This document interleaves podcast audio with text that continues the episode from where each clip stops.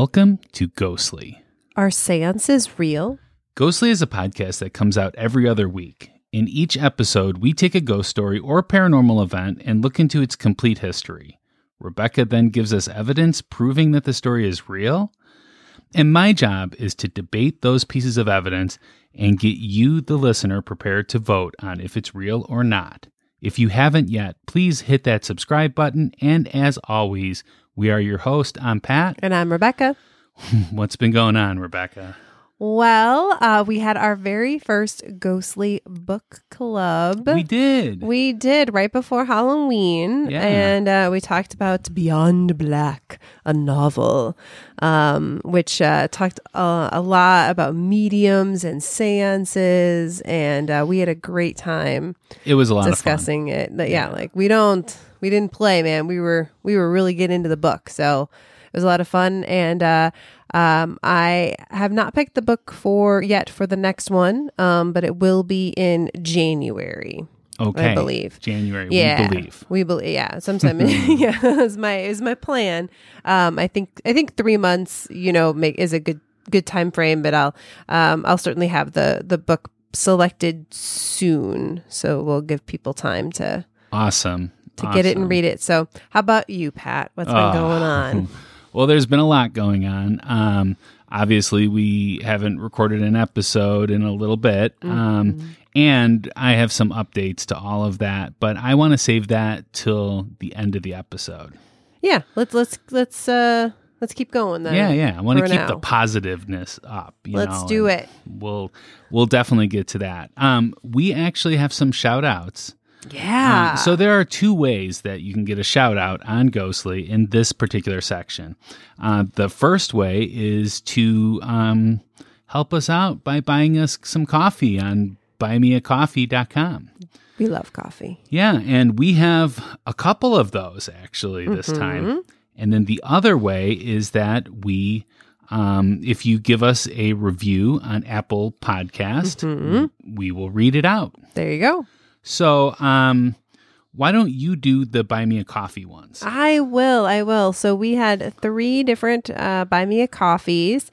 Uh, first is Kevin, who we love. Um, Kevin's awesome. I mean, we love everybody, but uh, especially uh, Kevin. He has been listening to us for a long time and has always been very supportive. Um, and then the other two are people that, um, well, one is someone that I, I work with, uh, Becky, who is amazing. Um, she's amazing at her job and she is an amazing friend and, um, again, always supportive of Ghostly. Um, and it's very cute because, um, so she gave us a, sh- uh, um, a coffee, um, and then so did her husband as a gift to Ah, her to her. for, so. for her anniversary um, because they love the show so much. So thank you, thank you, thank you to um, all of you, um, Dean, Becky, and Kevin for giving us coffees, multiple coffees each. yeah. Um, Thank you guys so much. really much. means so much to us. Um, and anyone that wants to give us coffee can go right on ghostlypodcast.com and click Yeah. The coffee cup. and Becky and Dean are members now as well. yeah, they are. That's right. They're also members, so Yeah. they will get first uh, uh, look at future episode topics Yeah. and get to chat with us. So, And we have um, we have more planned for that. we too. do, just, we do. Just haven't implemented them Next yet. year. Yeah.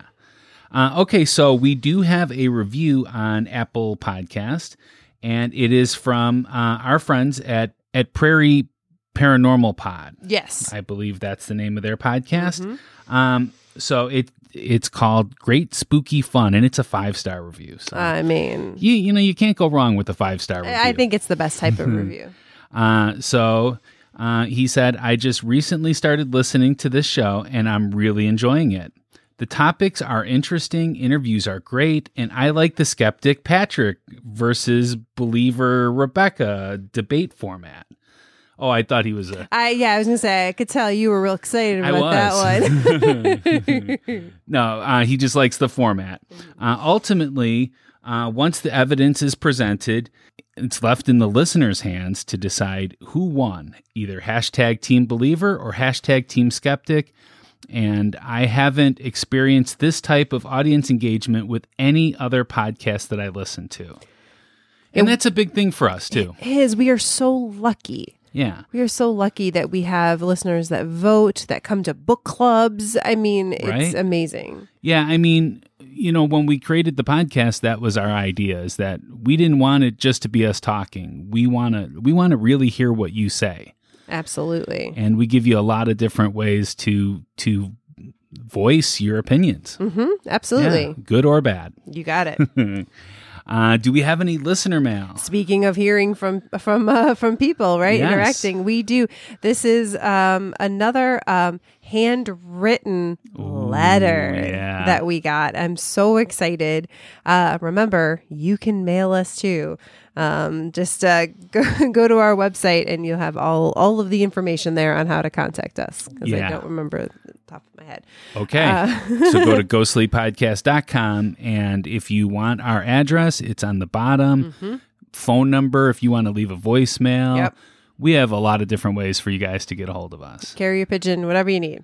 Okay, so this one is from C, is how they signed it. Okay. Okay. I I know who C is, but I don't know if that person trying to be gender non-specific on Yes. that uh, would would want us to say his or her name. Well, especially since they- they signed it with the C, yeah. we're gonna we're gonna assume they right, that's we're gonna what they stick want. with C then. Okay, so uh, I typed this out so that I could make sure I read this correctly.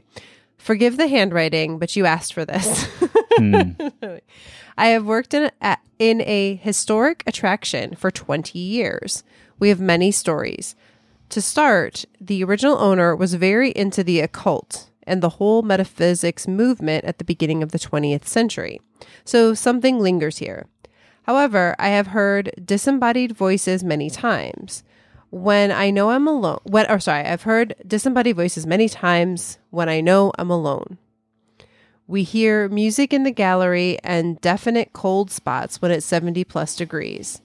If I say hello to Susan, the owner, she is good and nothing happens when I am in there. If I forget, I get doors slamming, furniture moved, breezes where there are no open windows. Just a few of your curiosities. See. Interesting. Yeah. So I think when she says Susan, the owner, I'm assuming she doesn't mean the current owner. I'm guessing that's the original owner that she has to say hi to when she's there. Yeah, um I think we've talked about actually doing this as like an episode at some point too, right? Mm, yeah, this is a, a place that we we might be able to travel to. So Yeah, exactly. So um, we're gonna have to look into that. I haven't done any research into it besides just casual research. Yeah. so, so exciting. yeah. Um, all right. So we're gonna skip over the polls this episode. nope, and then- nope, nope, nope. We never do that. Oh, why not? we should start doing that sometimes. Uh, no. That's Okay, again the whole part all of that interactive thing. All right. So, our latest episode, we talked about the Houdini seances. The question was Has Houdini ever been contacted with a seance? sure. I now, don't be here. scared. You, you have won several. Several of the votes lately. My believers are not coming out as as, as they need to. So, um, you don't know what's going to happen. Mm, okay. Let's see. All right. So, yes, 17.4%. No, 82.6%. Whoa, that is like the biggest win I've ever had. I think. I think it might be. It's even up there. ones, even ones that we know aren't real, like Amityville, yeah. I wasn't as big as this. right. This is just insane. Well, I think you and, and Jacob Mayfield convinced people. Jacob Mayfield was more on the believer side, I think, than Ah, he's neutral. He's He's, neutral? neutral, maybe. Wow. Well, thank you guys for voting. And, um, you know, it might not have been exactly fair because we kept these polls open forever, That's true. These were open for a little bit longer than they usually are. the longest that Yeah. ever. Yeah. Yeah. Um, so it might not have been fair, but I'm going to take it as a win. That's okay. Okay. So we're really excited to be doing this episode about Mary Todd Lincoln. Uh, we had originally decided to do this episode as one of our seance episodes in October and to follow it up with a conclusion episode on seances. But with all that's been happening, um, we're just going to combine the two together. So this is going to be our conclusion episode as well. Um, that being said, though, we will focus a lot on Mary Todd Lincoln, um, as she's just a fascinating part of our nation's history. By the way, she never went by Mary Todd Lincoln. Really? She never did. I've never heard her called otherwise. Once she got married, it was Mary Lincoln. I mean, that makes sense. Was was Todd her maiden name Yes, then? Todd was her maiden name. How interesting. I wonder why history we've decided to call her that. I don't know. I mean, I've couldn't never find heard anything about that. But Very that is- interesting. That is the truth. Okay. Um, we've already mentioned her a few times in other ghostly episodes, like our Abraham Lincoln episode, of course.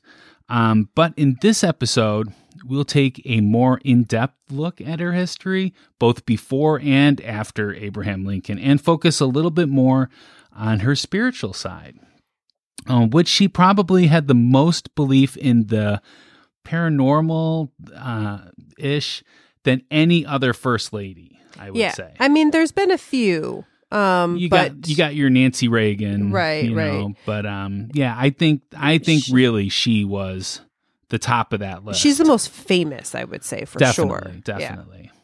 So, do you have a ghost story for I us? do. Let's kick it off with a ghost story. I know this is this was a hard one to do a ghost story on. Yeah, right? well, you know, I mean, it's gonna, it's hard to be happy sounding with it. You know, it's not gonna. But then again, should a ghost story be happy? I don't know. who knows? All right, here we go.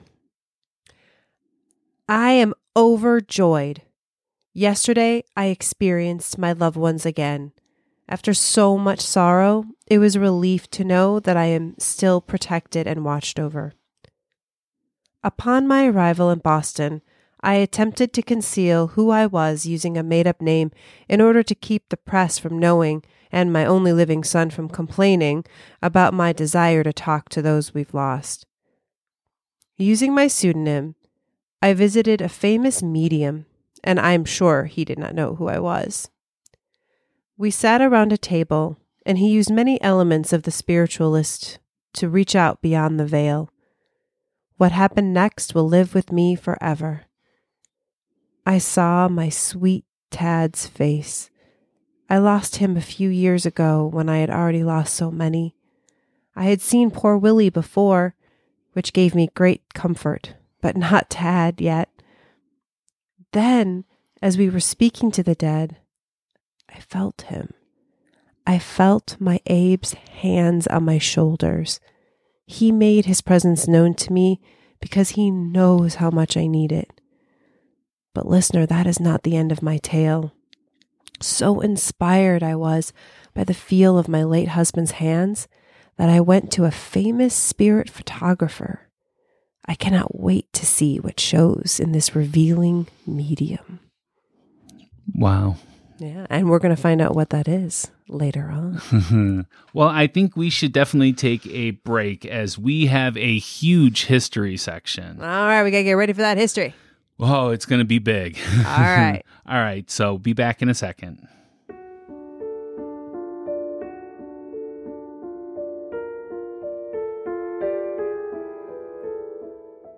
Hey guys, what I've learned over the last couple years is the key to a really good podcast is two things getting plenty of Apple Podcast reviews and lots of caffeine. You can help us with both of those. Head over to Apple Podcast, write us a review, and if you feel up to it, you could even buy us a cup of coffee. You can go to buymeacoffee.com slash ghostlypodcast or just go to ghostlypodcast.com and click on the buy us coffee.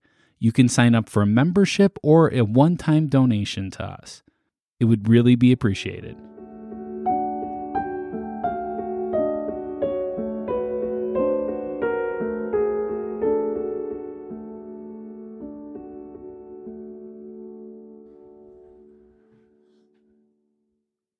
All right, welcome back to the history section, or as Bob has called it, hashtag Pat Facts.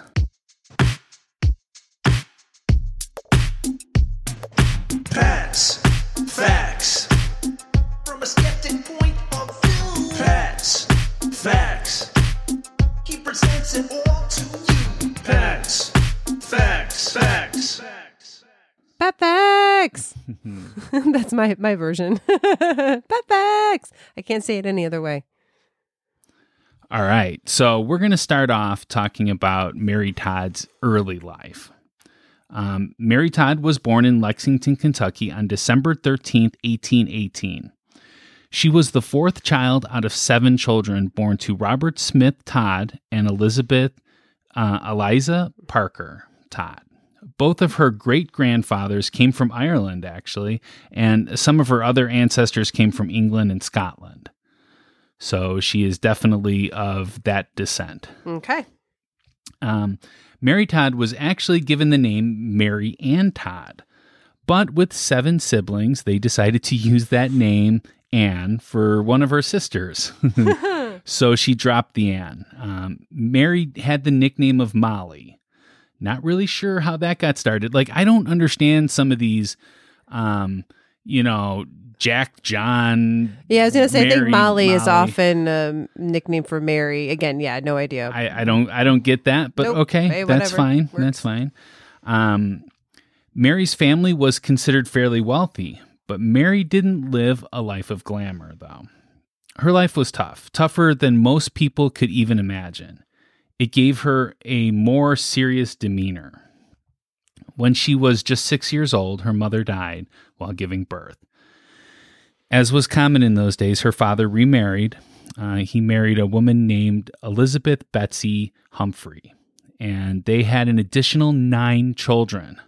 okay, I think Mary Todd's um, father really liked to have kids. Yeah, that is a lot of kids. 16 kids, right? Yep, a lot of kids.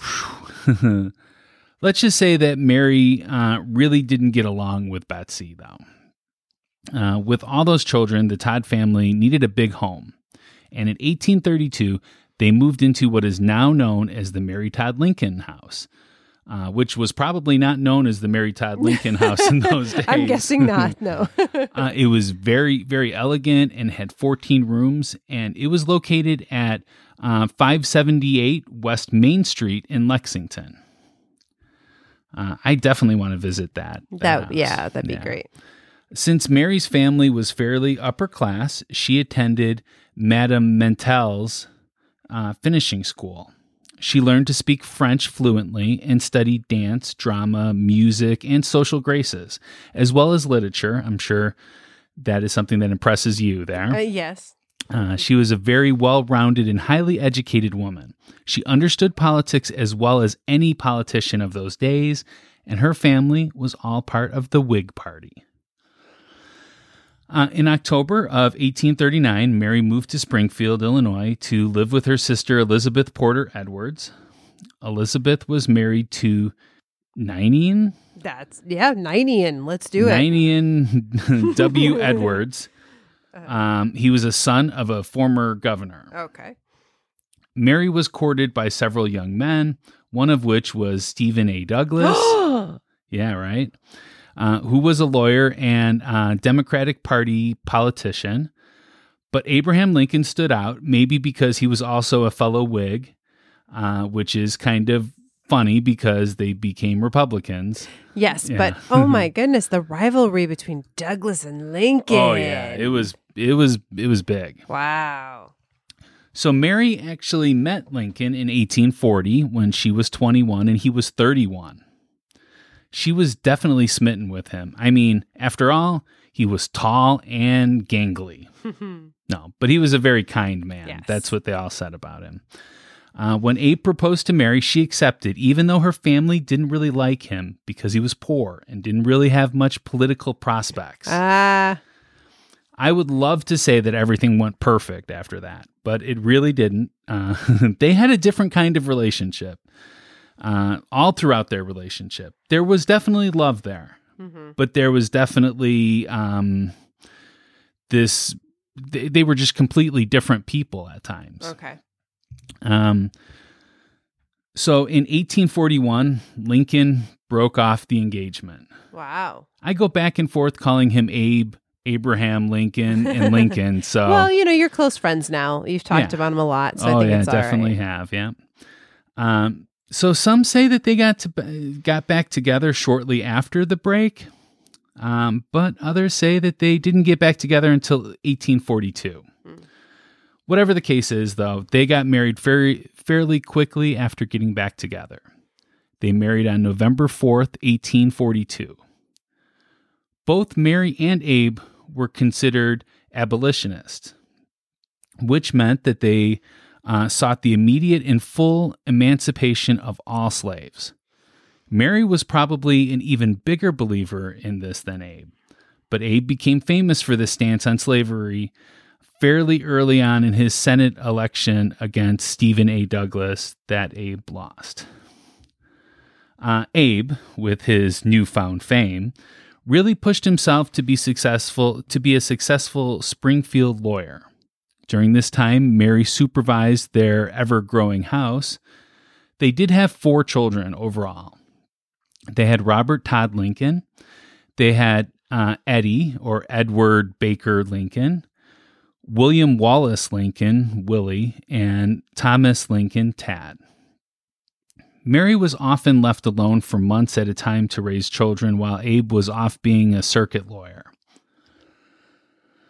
In 1850, 10 months before the birth of Willie, Eddie passed away. The official cause of death was tuberculosis, but there are people that would say it was more likely a form of some kind of thyroid cancer. That Abe and um, the eldest son, Robert, had several signs of the genetic markers of that. Interesting. Yeah. Huh. Obviously, uh, this this crushed the Lincoln family at that point. Um, there are not many stories of Eddie, as he was four years old when he died, but um, he always se- was seen as like a sweet little boy. Yeah. Well, they're four. Absolutely. So we all know that Abraham Lincoln became our 16th president. So I won't go through the whole election process, the times he's won, the times he lost. Um, but to hear more about that, you can listen to our Abraham Lincoln episode.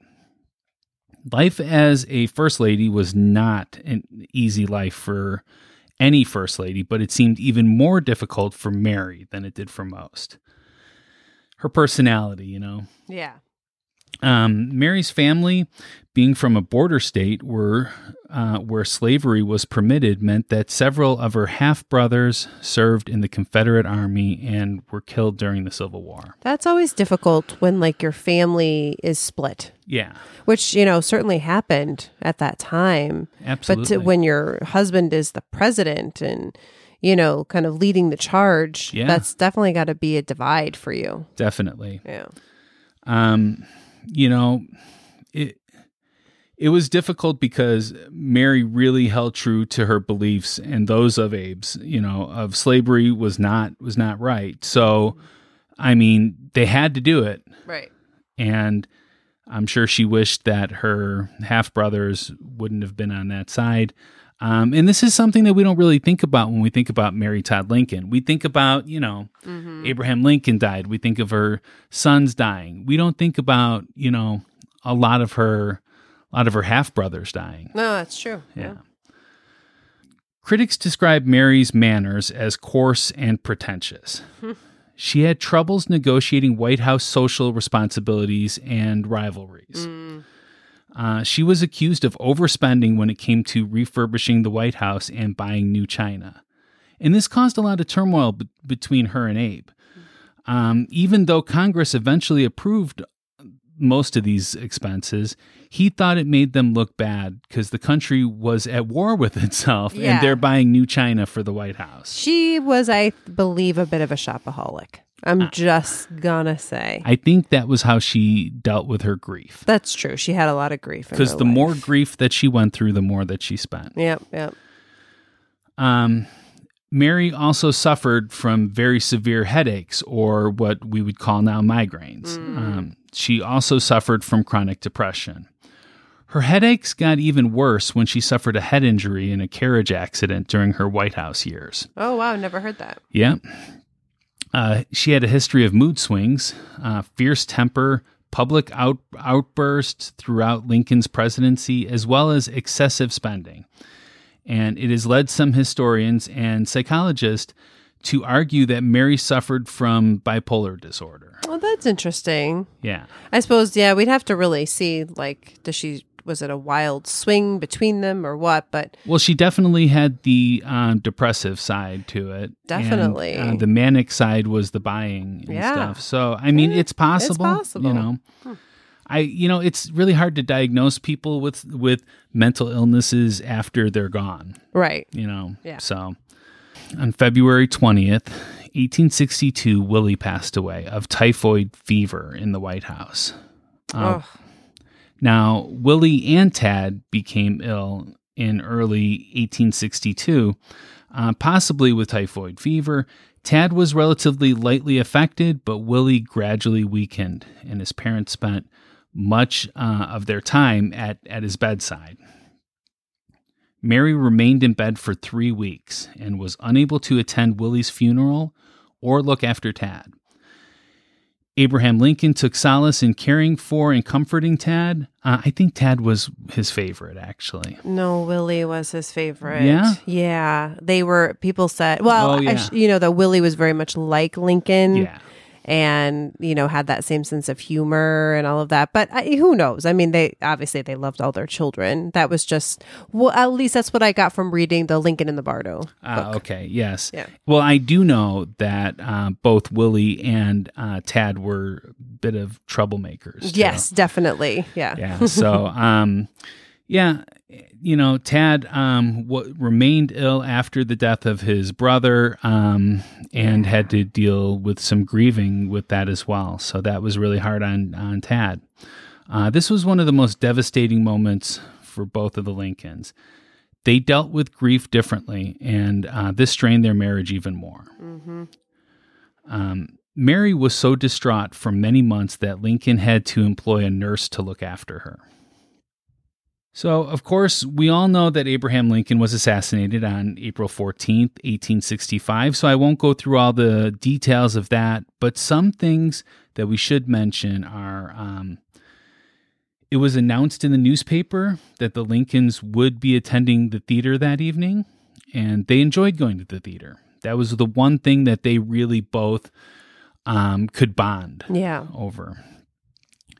Um, Mary got a headache and wanted to stay home, but Abe Abe didn't want to allow that because it was announced in the newspaper, and especially um, this was you know shortly after the Civil War had ended. yeah It would have looked really bad then. Clara Hamilton Harris and her fiance Major Henry Rathbone were guests of the Lincolns to the theater that evening. now i don't want to be scandalous but i read that those two were step siblings of each other Ooh. i'm just Wow. putting that out there as a weird little thing that i read hmm. Interesting. Uh, during the third act, the president and Miss Lincoln drew close together, holding hands while enjoying the play.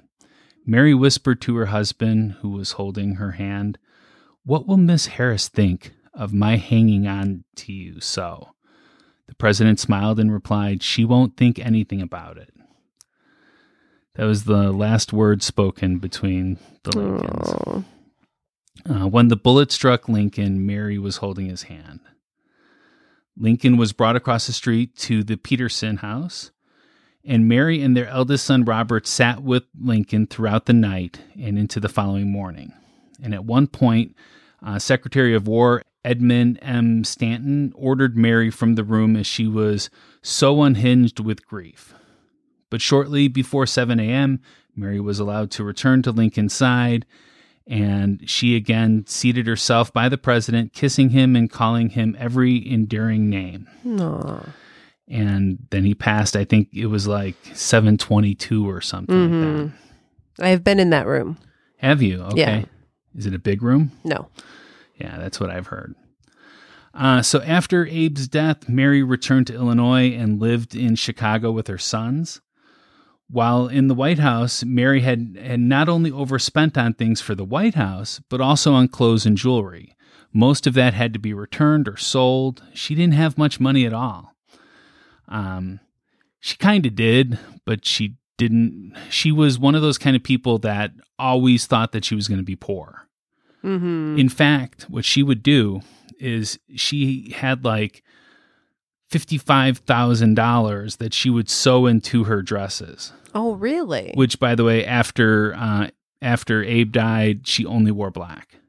Mm, Even though she bought dresses of various colors, she only wore black. gotcha. Interesting. Well, and I think she's also one of those ones that, like, she probably. I know that she got a pension and different things, and We're going to talk about that. oh, yeah. good, okay. But the idea that, um, you know, she probably had enough to live on, but she just like liked to spend money. Yeah. uh, her friend and former dressmaker, Elizabeth Keckley, published a book about her um, time as being a slave. Um, Elizabeth was a slave. Um, this book provided some insight into the character and life of Mary, but Mary and much of the press of the day saw this as a breach of friendship. But today's historians find this as a valuable look into the lives of the Lincolns. Mary had lobbied for a, uh, for a pension for first ladies, and on July 14th, 1870, it was passed by Congress barely. Uh, it provided $3,000 a year, which is about the equivalent to $61,000 a year in today's money. okay, gotcha. Good. Um, on July 15th, 1871, Tad Lincoln passed away. So this is the third of her four children that Wow. passed away. Robert uh, went on to live past her and became a pretty successful uh, attorney Yeah. as well. So the cause of death has has been, um, they you know they they say it could have been tuberculosis. They said uh, it could be pneumonia. It could have been congestive heart failure. They really don't know. He was he was 18 years old. When Well, he and he had been so sick when he was young too. I mean, you just don't know. Yep. You know. the typhoid fever can really you know linger on. Sure. Um, when Abraham Lincoln was assassinated, Tad said this Pa is dead. I can hardly believe that I shall never see him again. I must learn to take care of myself now. Yes, Pa is dead, and I am only Tad Lincoln now, little Tad, like other little boys. I am not a president's son now. I won't have many presents anymore. Well, I will try and be a good boy and we'll hope to go someday to Pa and brother Willie in heaven. Oh. Yeah. The death of her son, Tad, in July 1871, following the death of the two other sons and her husband, brought on an overpowering grief and depression. Her surviving son, Robert, a rising young Chicago lawyer, was alarmed at his mother's increasingly erratic behavior. Hmm. Robert initiated proceedings to have Mary institutionalized. On May 20th, 1875, following a trial, a jury committed her to a private asylum in Batavia, Illinois, named Bellevue Place. After the trial, Mary tried to commit suicide. She went to several different pharmacies and ordered a tincture made up made with enough um, opium to do the job. And luckily, a pharmacist gave her a placebo instead. After three months, she devised an escape plan. She wrote letters to her lawyer and personal friend and to the Chicago Sun Times. To avoid a bigger scandal, she was released to her sister Elizabeth again in Springfield. Go Mary. Yeah. She got herself out. So um, that made me think about some stuff. Um, one of the things that we've talked about a lot on previous ghostly episodes was the spiritualist movement in the United States. Uh, it took place between the 1840s and the 1920s. And um, it really popularized things like seances and um, other forms of divination and speaking with the dead. So, um, this was definitely something that was becoming popular. I'm sure Mary uh, helped make it more popular. Um, but another thing that I really started thinking about is, you know, we did our Dr. White Sanitarium Right. episode. Um, and during that, we started talking about how sanitariums became popular in the United States. And that was around this time. It was like 10 years um, after Mary was put in a sanitarium. Interesting. Uh, Bellevue Place, where Mary Todd Lincoln stayed, was uh, opened sometime around 1867 by Dr. Richard Peterson, and it was considered a private rest home, but also served as a sanitarium for women. And um, So yeah, uh, Yeah, that's interesting though to think about that she was. Again, I, I love how all of our stuff matches up. I does, guess. yeah, You know what yeah. I mean? Like it's connections. yeah. When you look at the time frame of these things, it seems pretty obvious that um, you know if this had happened prior to that, it, hmm. she might you know prior to 1867, Right. she probably wouldn't have been put into a sanitarium. Right. Or today. You know what I mean? Exactly. It's just yeah. they would have just you know oh mary mm-hmm. so i i just want to say that i think that mary has gotten a bad rep in us history i think she's often been seen as this crazy woman uh, when in actuality it's just her grief was just too much for any person to deal with on on her own. I mean and uh, you know even when abe was alive they didn't grieve the same way. Uh, she would oftentimes be off in her room and he would be you know going to um, the gravesite to mourn and stuff. And they just they just grieve differently uh, i think the timing of the spiritualist movement and the start of the sanitarium's popularity in the us played a major role in how people saw her so mary spent the next four years traveling through europe and took up residence in france for a little while Hmm, I did not know that. but during this time, her health really started to de- uh, decline.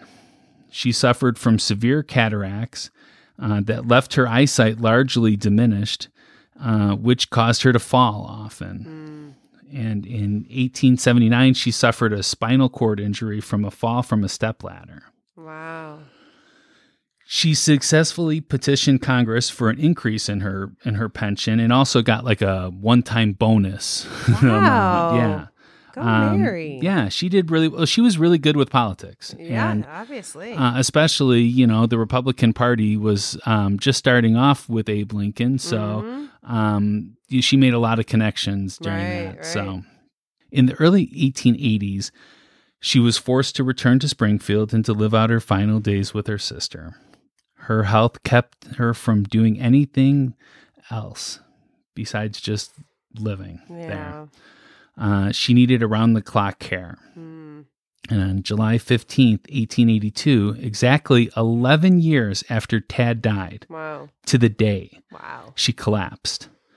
She lapsed into a coma and died the next morning of a stroke at the age of 63. Her funeral service was held at First Presbyterian Church in Springfield, Illinois. Wow. What an interesting story. Yeah. And we didn't even cover, you know, so many of the like political intrigues and all the things I'm sure she was involved with. Oh, yeah. But just um, what an amazing woman. I mean, she was, yeah. uh, tragic, Very much so. but um, obviously, you know, was able to to accomplish some Yeah. things too. You know, And she was um, well known in her day, too, even even after Abe passed away. I'm sure. I'm sure. Um, she was constantly in the paper, you know, Mhm. probably for not great things, but um, you know, she was she was definitely a a um, a pop figure Yeah. of those days. Interesting. Yep. All right, so do you have anything to add to the history? I don't. I think we we you man, you did a good job, and I tried to add in a few little things there, so I think we're good. Yeah, and I've passed by um, that Bellevue place. Oh, right. Yes. a me bunch too. of times. Me yeah. too. Yeah. Oh, actually, I will mention this as well. Um, is that uh, so? Batavia, Illinois, is real close to us, and that's where where that house, or sorry, the the home was. Um, but I also, in my research, found out that there is a hotel, or what used to be a hotel in St. Charles, Illinois, which is also close to us, where um, Abe and Mary would often visit some of their friends that owned this hotel, or they, and they would stay there while visiting Colonel Fabyan, who's our big famous person around here that um, was was friends with them, and uh, and and they claim though there's one article I read that there were potentially seances that happened in this ho- uh, hotel in St. Charles, um, but I really couldn't find a whole lot of details about it, so we're not gonna talk any more about it. But I, I just thought that was such an interesting. You know, Chicago connection and local Illinois connection. We're just surrounded by Lincolns here. Yeah, absolutely. our- this is the land our- of Lincoln. It is. We're in the land of Lincoln. That's why we love it. All right, so maybe we should take a break and then we'll get into the debate. Let's do it. All right.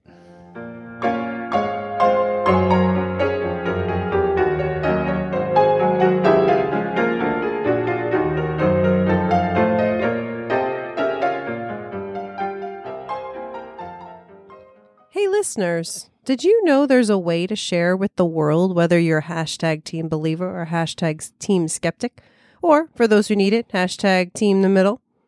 It's our store called Ghostly Gear. Yep. And we even have custom ghostly designs like microclimate or even the Easter Island Massacre or of the ghostly logo. Just visit our Ghostly Gear store right on ghostlypodcast.com to order your t shirt, hoodie, mug, mask, whatever. okay, okay. I think we got it. Um, they're, they just need to visit ghostlypodcast.com and click on Ghostly Gear to order right on the website and send us any ideas that you have for new merch. exactly. Order your merch today and send us a pic of you in your ghostly gear.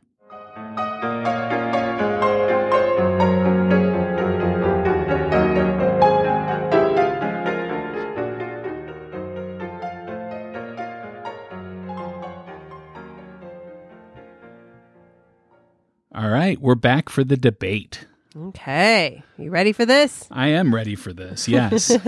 Well, before we start our debate, I, I wanted to mention a few things about Mary Todd Lincoln and spiritualism. You certainly talked um, a little bit about it, but, um, you know, I wanted to just talk about specifically the time um, that we're referencing.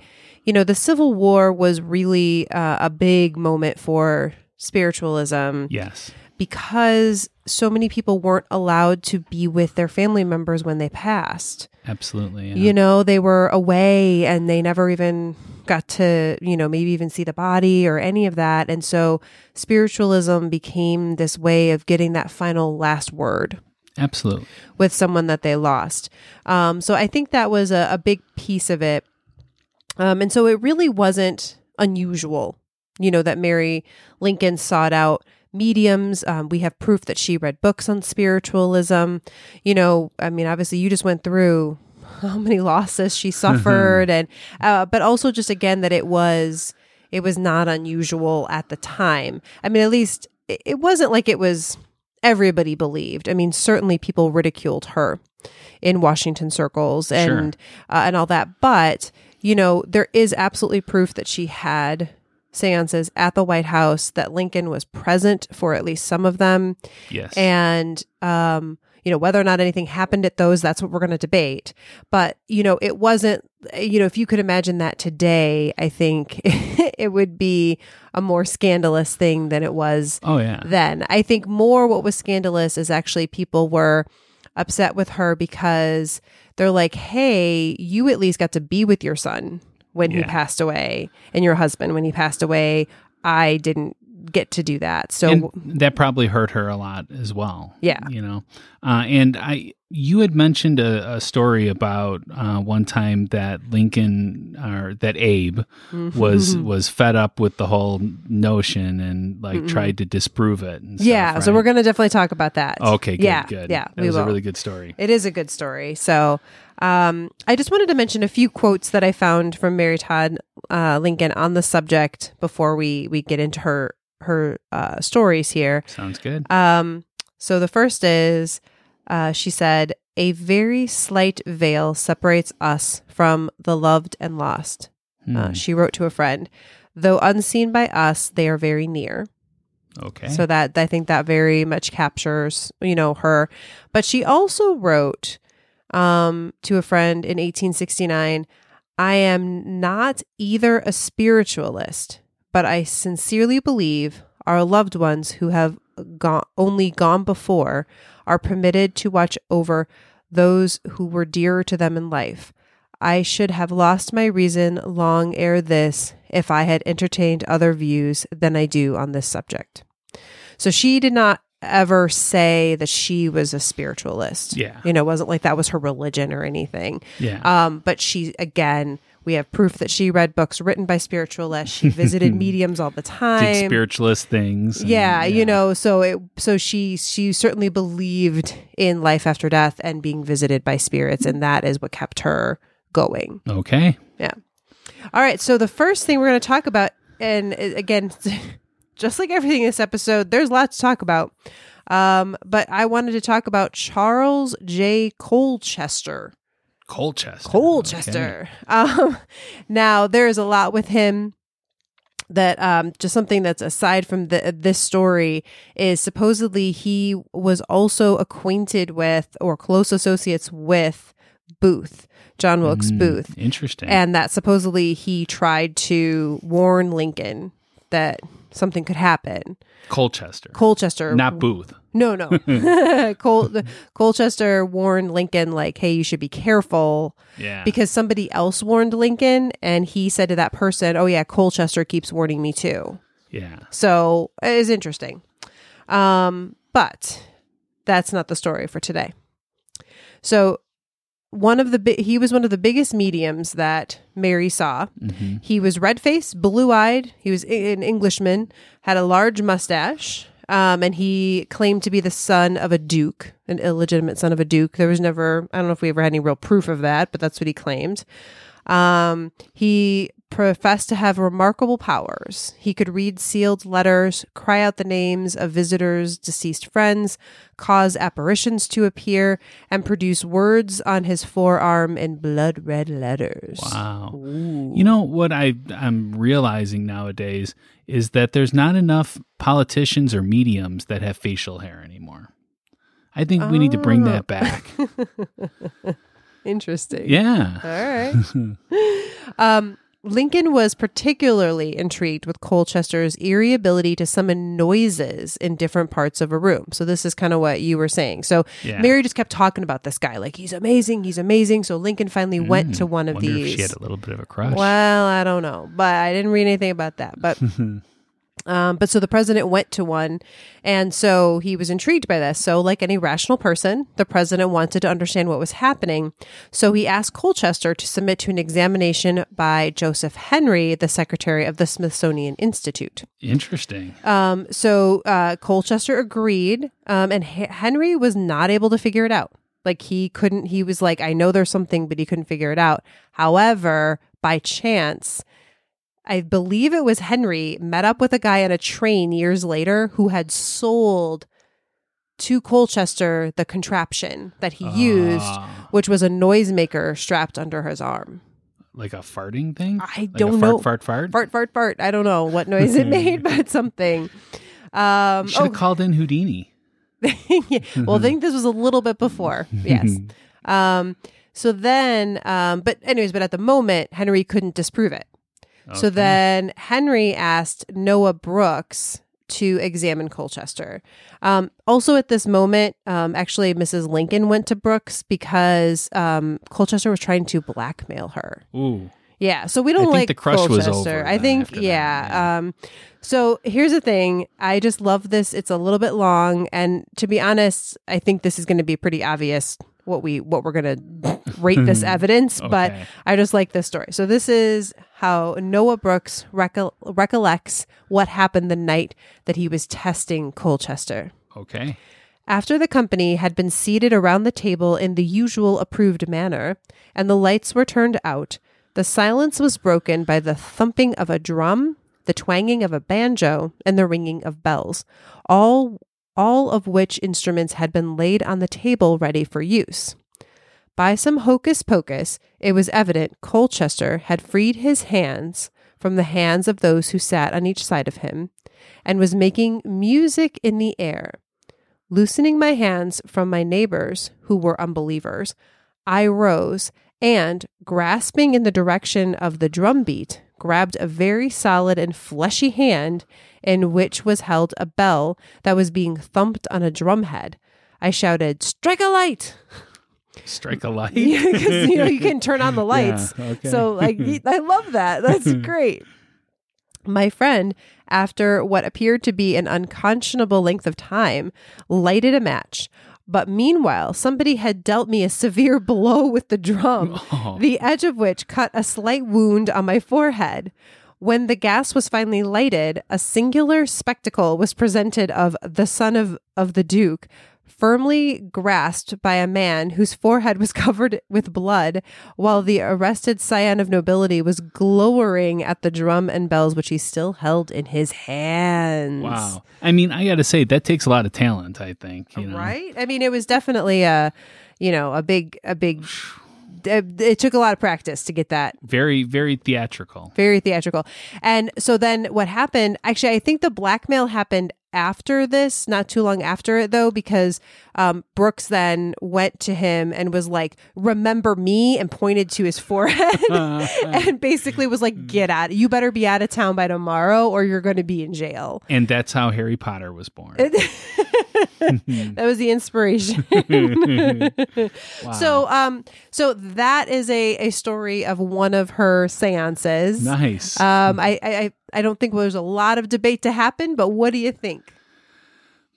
I mean, that's that's a little bit ridiculous there. Um, I'm gonna say that I think it was fake. You're thinking it's fake, huh? I, I think it was fake. Thinking this guy wasn't wasn't real. It's a feeling that I have, you know, that it just it kind of tells me maybe this wasn't on the up and up. Yeah, yeah. I. What, yeah. So what's your rating then? Oh, a zero. A zero. Yeah. Yeah. I, I'm actually going to give this one a zero as well. You gave something a zero. I am giving it a zero. I, Wow. you know, I Welcome mean, to the Skeptic Club. well, I, you know, this is one where it's pretty clear that the, this this guy not not not a not a medium. Not a medium. No, definitely taking advantage of my Mary Todd Lincoln. I don't like it. He was a con artist. He was a con artist. All right. All right, let's go with evidence two now. Evidence two. So now there's two pieces of evidence regarding um, a family called the Lauries. The Lauries. So I'm not going to go super in, in depth, but um, a little bit about them. Um, shortly after Willie died, uh, Mary was introduced to the Lauries, a well known group of mediums that were located in Georgetown. Okay. Um, so she found comfort in the seances held by the group Mm-hmm. that then she started to ho- host her own in the Red Room at the White House. I think that's always like you see uh, lots of articles of like the Red, Red Room, Room. seances at the White House. Um, so there's evidence to suggest she hosted as many as eight seances in the White House and that um, Lincoln was there for at least a few of them. Um, they were such an effective coping mechanism for uh, Mary that she once remarked to her half sister that Willie lives. He comes to me every night and stands at the foot of the bed with the same sweet, adorable smile that he always has had. He does not always come alone. Little Eddie, so the son that died at four, is sometimes with him.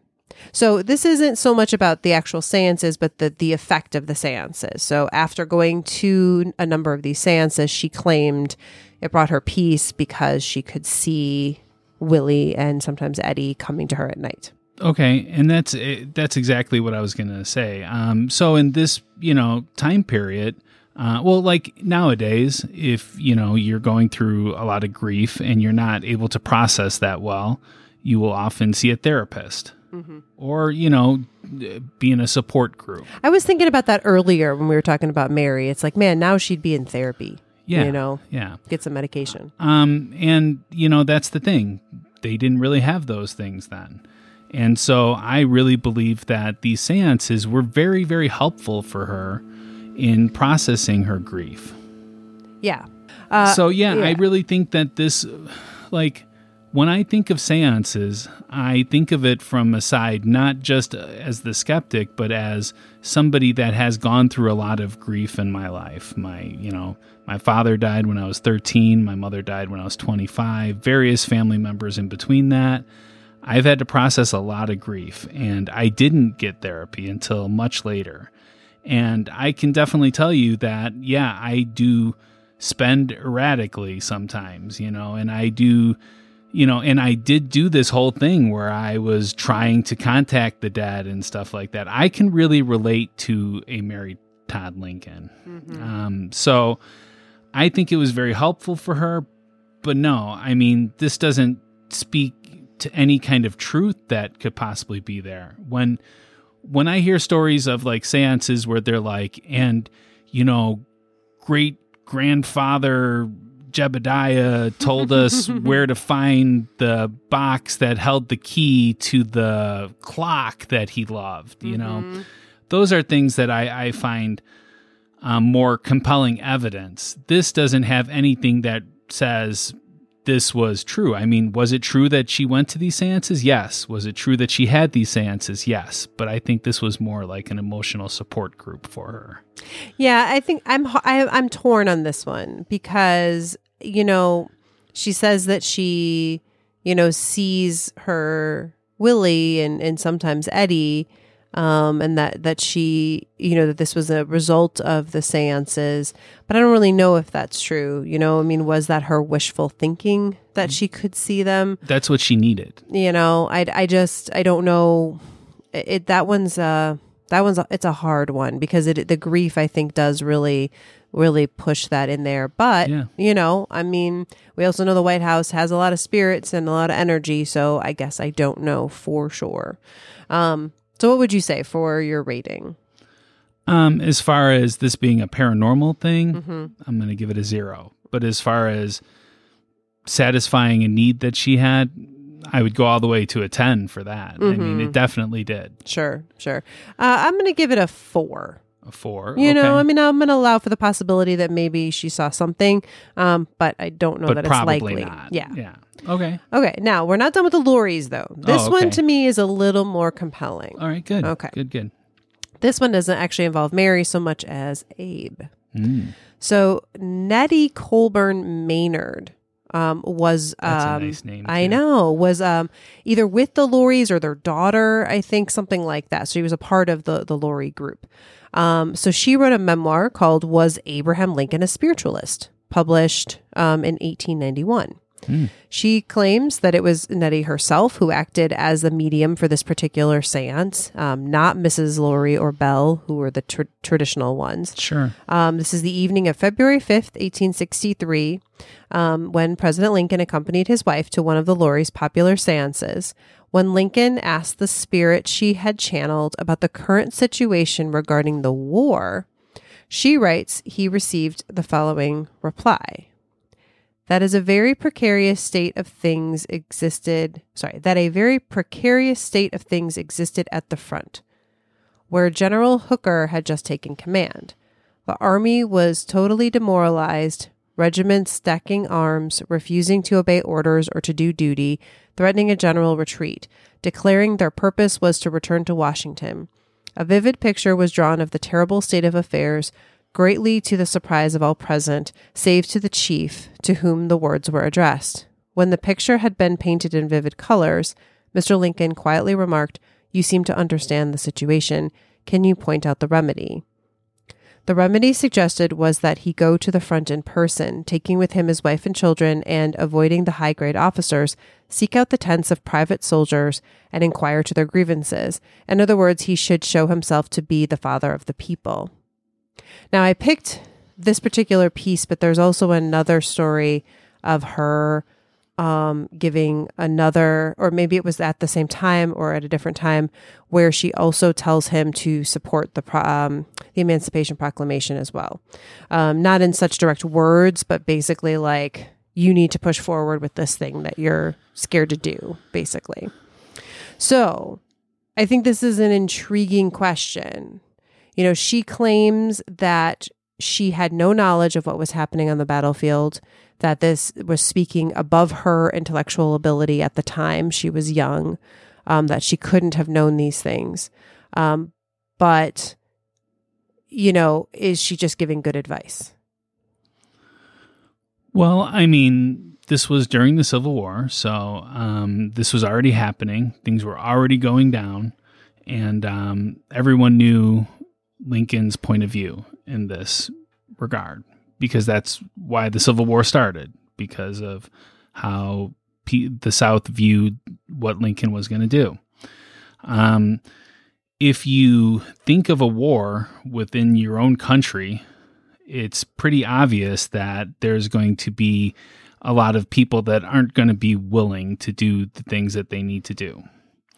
And so I think that, I mean, given what you read, it seems logical to be able to say that if there's a civil war in a country and it's brother fighting brother sometimes, there's going to be people refusing to obey orders. Um, her telling him what to do, I don't even know if that is the best advice, uh, actually. Um, but um, that is something very much is something that Lincoln would want to do. That that was the kind of person he was. So I, I don't think that this is out of the norm to be able to for her to have imagined. Um, I don't think it was like, you know, sort of omen, give me sight beyond sight kind of thing. you know, I really think it was more like, hmm, yeah, we're at war with each other. Uh, yeah, this is how people are going to feel. Thunder. Yeah. Thunder. so, um, that is my opinion of it. I don't think that this plays into any kind of paranormal or any kind of. Um, I, I don't think that this really has anything to do with a seance or anything like that, as far as superpowers or anything. Well, I do think, uh, you know, again, I'm torn on this one because I do think that there is something to be said that this was a, a young girl, that she wouldn't have been privy to a lot of this military information. Um, and so it is kind of interesting that she would be able to pinpoint things so, so specifically. However, um, the spiritualist movement was also, uh, in some ways, a very progressive movement. Mhm, yeah. um, and I, I do think that it was often used to, I'm sure it was used to to make money, um, but it would sometimes also be used to kind of put forward a lot of views. Oh, absolutely. This would be a way that you could influence a president potentially, you know. And so, Sure. who knows if someone had, if if it was well known that the Lincolns visited the Lauries Yeah. you know what I mean? Like I can't I can't I can't rule out the idea that someone went and talked to her Yeah. knowing that she might have this opportunity. Yeah. Absolutely. you know, and to tell her what she Or should say. She could have read the paper. I mean, well, she, she I don't know that it didn't- was in the paper though. Like I don't think people knew how bad some of that was. I think they Mm. tried to back then papers were a little more you know, they didn't always print stuff. So, Well, I so I'm gonna rate this evidence as a one, okay. just because. I mean, there is a little bit more to this than the rest of the stuff that we've talked about, Mhm. but it's not enough where it would be like some startling detail that she couldn't know Yeah. in other ways. Yeah. Uh, I'm going to give it a 5. Okay. Again, like I said, a little more believable for me, but still shaky. All right. All right, you ready for the last one? Oh, last one. Okay. Yes. Okay, so this was the story, our ghost All story right. for today. Um, so when Tad died in 1871, Mary was again, you know, very sad, um, you know, in in despair. Um, so sometime late that year or early um, uh, 1872, um, Mary traveled to Moravia, New York, um, where she visited a number of spiritualists. Um, and during that time, she believed she saw Tad's face during one of the seances. She then moved on to Boston for a two week stay where she again went to a medium. Um, and uh, by the way, during this whole time, she did claim to, or she did travel under a pseudonym. Like she was trying to to be incognito, so people like she didn't introduce herself as as Mary Todd Lincoln or Mary Lincoln or Molly Lincoln or whatever. Um, so, uh, but during this visit in Boston, there is where she claimed to have seen Lincoln's spirit and felt him put his hands on her shoulders. Um, this is when some people may have heard of this. After that experience, she went to William Mumler, who's a famous spirit photographer, where he took the famous picture of her with Lincoln standing over her with his hands on her shoulders. Um, you know, which she had just felt at this other seance. Sure. Uh, well, I cannot speak to what she saw, you know, or what she felt, um, because that's a very personal thing. And she might have felt it because of some, you know, some kind of uh, trickery or something like that. It might have been something like that. The rooms are really dark during seances, and you never know. Uh, so I, I can't really speak to that, but I can speak to the picture. That is one thing that I can speak to.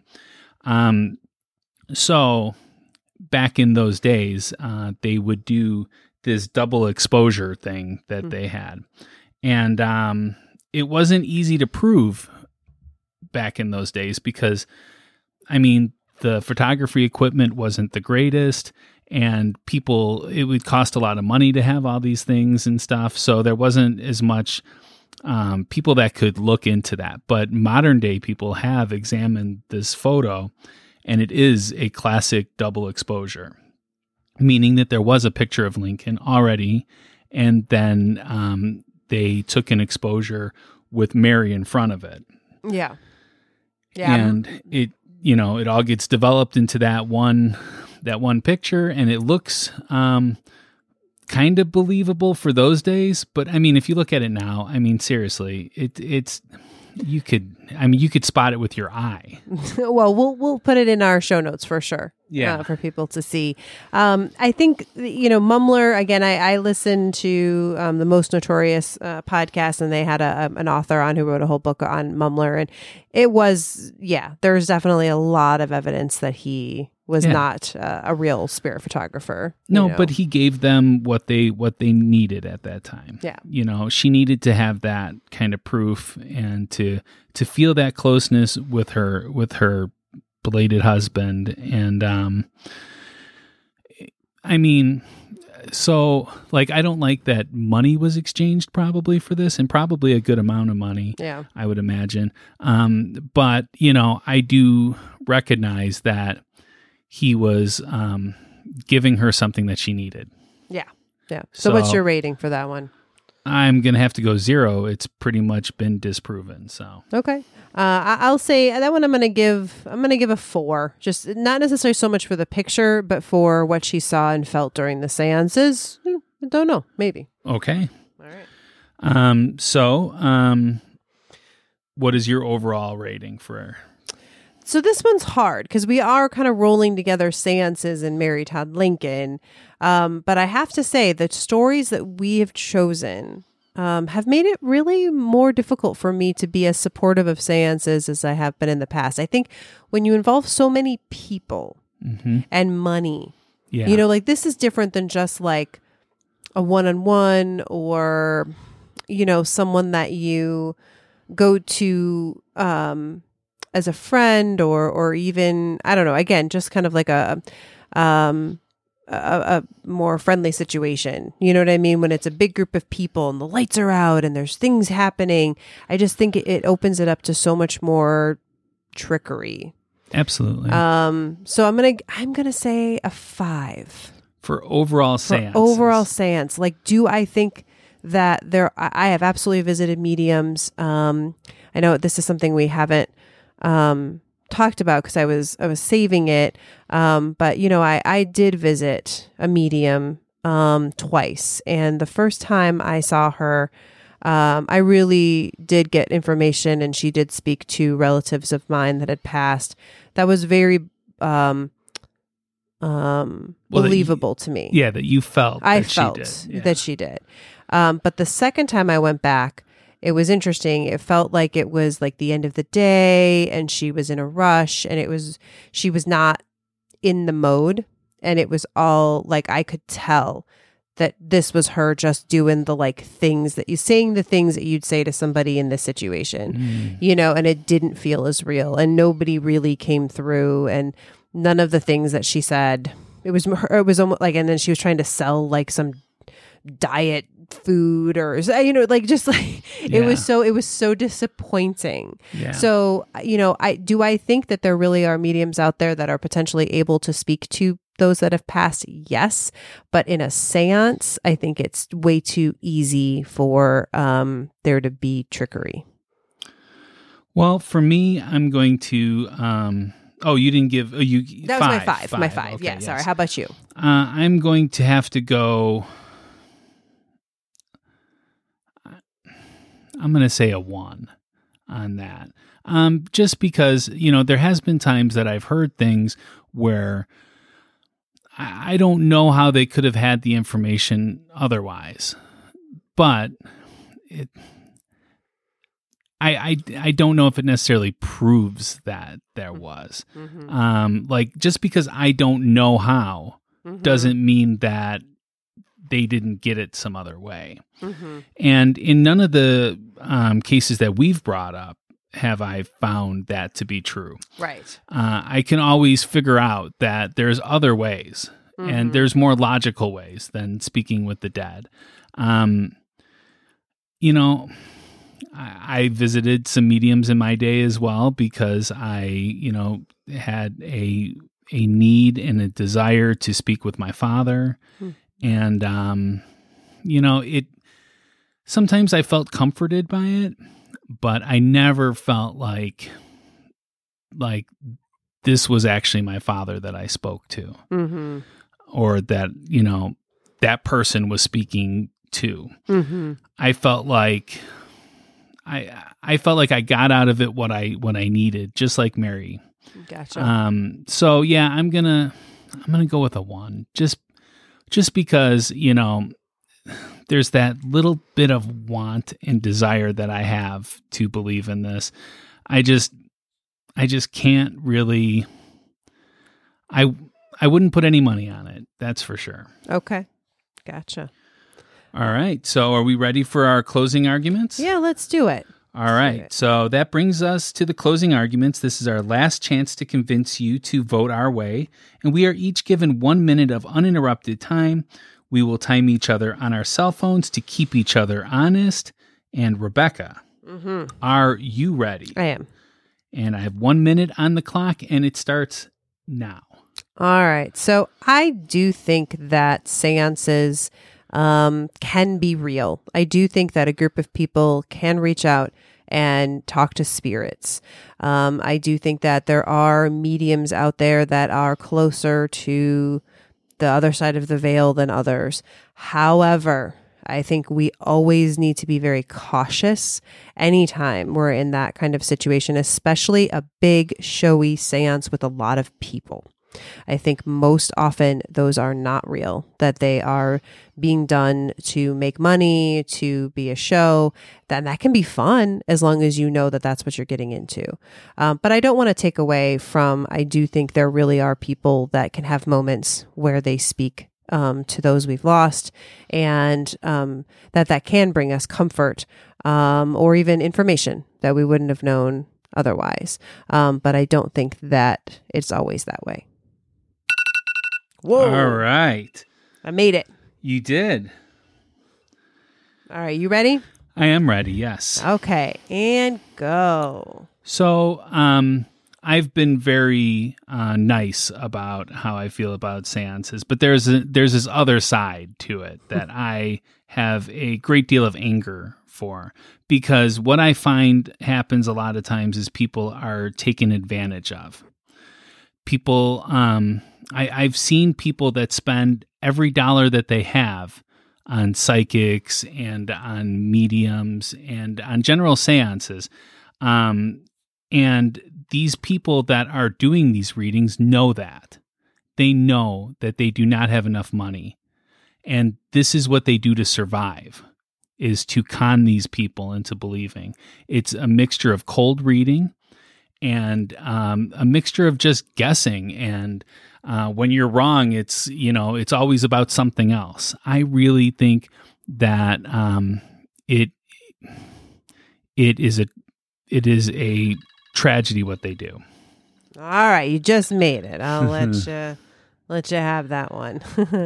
All right. Well, uh, you know, be sure to go out and vote.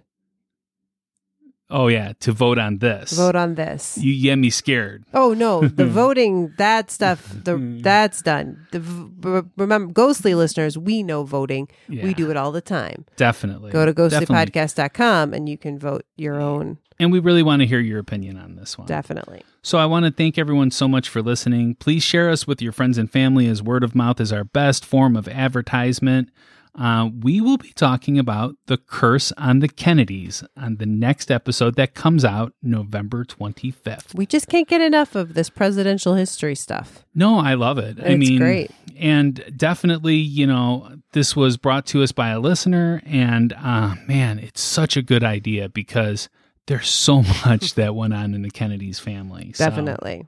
um, and I did promise an update Right. on what's going on here. And um, So if you're if you're a listener and you don't want to if Yeah. you're you're this is a year from now Yeah. and you know, there will be no more episode this is just going to be an update on what's been going on with us and why we've missed the last few episodes so Absolutely. feel free to turn it off if you're not interested at this point Yep. okay we'll see you later So I wanted to apologize for our lack of episodes lately, and I know that everyone's going to say that there's no need to apologize, you know, but I I feel like I do. Uh, we were all set to do weekly episodes in October, um, but real life kind of has a way of derailing even your best intentions, right? Um, so I had a huge health scare. I had some blood work done, and my doctor quickly called me and told me to go to the hospital. It seems my kidneys had failed me. And um, this is something that totally came out of nowhere. Um, it was something that happened within weeks. right it's not like you've been suffering for years or anything this was just out of nowhere It was just out of nowhere. Yeah. And uh, when all the tests came back, they diagnosed me with a very rare disease. It's called uh, Goodpasture's disease, uh, which is a horrible name for what I got. It should be like nightmare swamp. yes Thing, nightmare yeah. swamp i think is uh, what i've decided yeah, Yeah. Or maybe they could name it after me because it's so rare. So, um, basically, the antibodies in my plasma have been attacking and destroying my kidneys. And uh, nobody knows how or why I got this.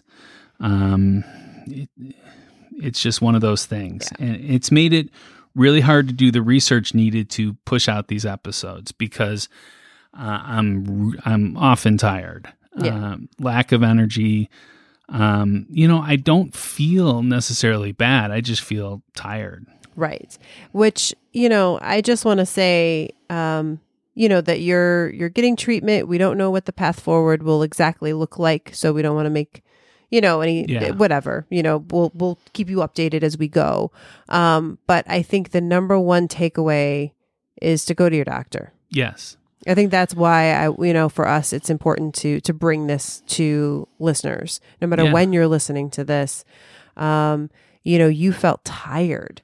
I How many people feel tired? I felt tired. I was retaining a little bit of water. hmm Um, hindsight now, probably a lot of bit of water. yeah, right. Um, and I, you know, was a little nauseous sometimes. hmm But I mean, besides that, I was carrying on with my regular days. Right. Everything was fine. But you decided, you know what? I feel off enough Yeah. that I'm going to go see my doctor. Yeah. And your doctor was um, smart enough to say, you know what? Let's do a physical Yeah. because we don't know what this, we don't know what's going on. And I actually argued with him about that. Like, I don't need that. I just need something for the water retention. That's right, all. you right. know. And uh, but he, he insisted on doing blood work with you, and that's how this all started. And yeah. I think it's something that we should all listen to, and it, it's hard right now too with um with COVID. Is is you know you With the Rona. with the Rona, you know you're thinking I don't want to go to the doctor, I don't want to go to the hospital, but you know honestly, I think your experience seemed to be pretty safe.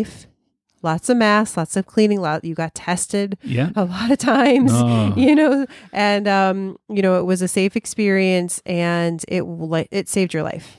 Definitely it did. I mean, seriously, when you look at um, people that get undiagnosed with this, uh, it's pretty much a death sentence. Yeah. You know. But I do want to thank everyone that uh, that has reached out to us, and all of those that have you know kept us in your thoughts and prayers. And uh, we are very fortunate to have such an amazing listener base, and uh, I really feel that you're all our friends as well Yeah. and I really appreciate that. And I can't tell you how much that that has helped me through this. Yeah. Ghostly is a great um group. Yeah, definitely and, is. and a great motivator. Yes, I think for both of us. So Yeah, and I couldn't wait to get back to doing this. We talked often about when we were going to record this episode, and even in the hospital, I was. You know, doing research, I just wasn't tallying it up. I just wasn't writing a script out from it. right, right. So, I had ideas the whole time, and that was kind of frustrating too because I kept Mm-hmm. changing my ideas of how I wanted to do this. So, um, yeah, but that's that's it, and hopefully we're back to a regular pattern of every two weeks now. well, Um, we hope. yeah, you know, hope. just you know, we'll we'll keep your keep be if you're not on social media, make sure you are yeah. because we post on there. I prefer to do it on Ghostly Society more because it's more of a discussion then, Sure. I feel. Mhm. Um, so if you're not a part of Ghostly Society, you know, now's the time. Yep. We have 360 people in there right now, which is doesn't seem like much, but it is a great group. It really is. And, you know, we've all gotten to know each other and I really appreciate that. Absolutely. Until next time, stay ghostly. Bye.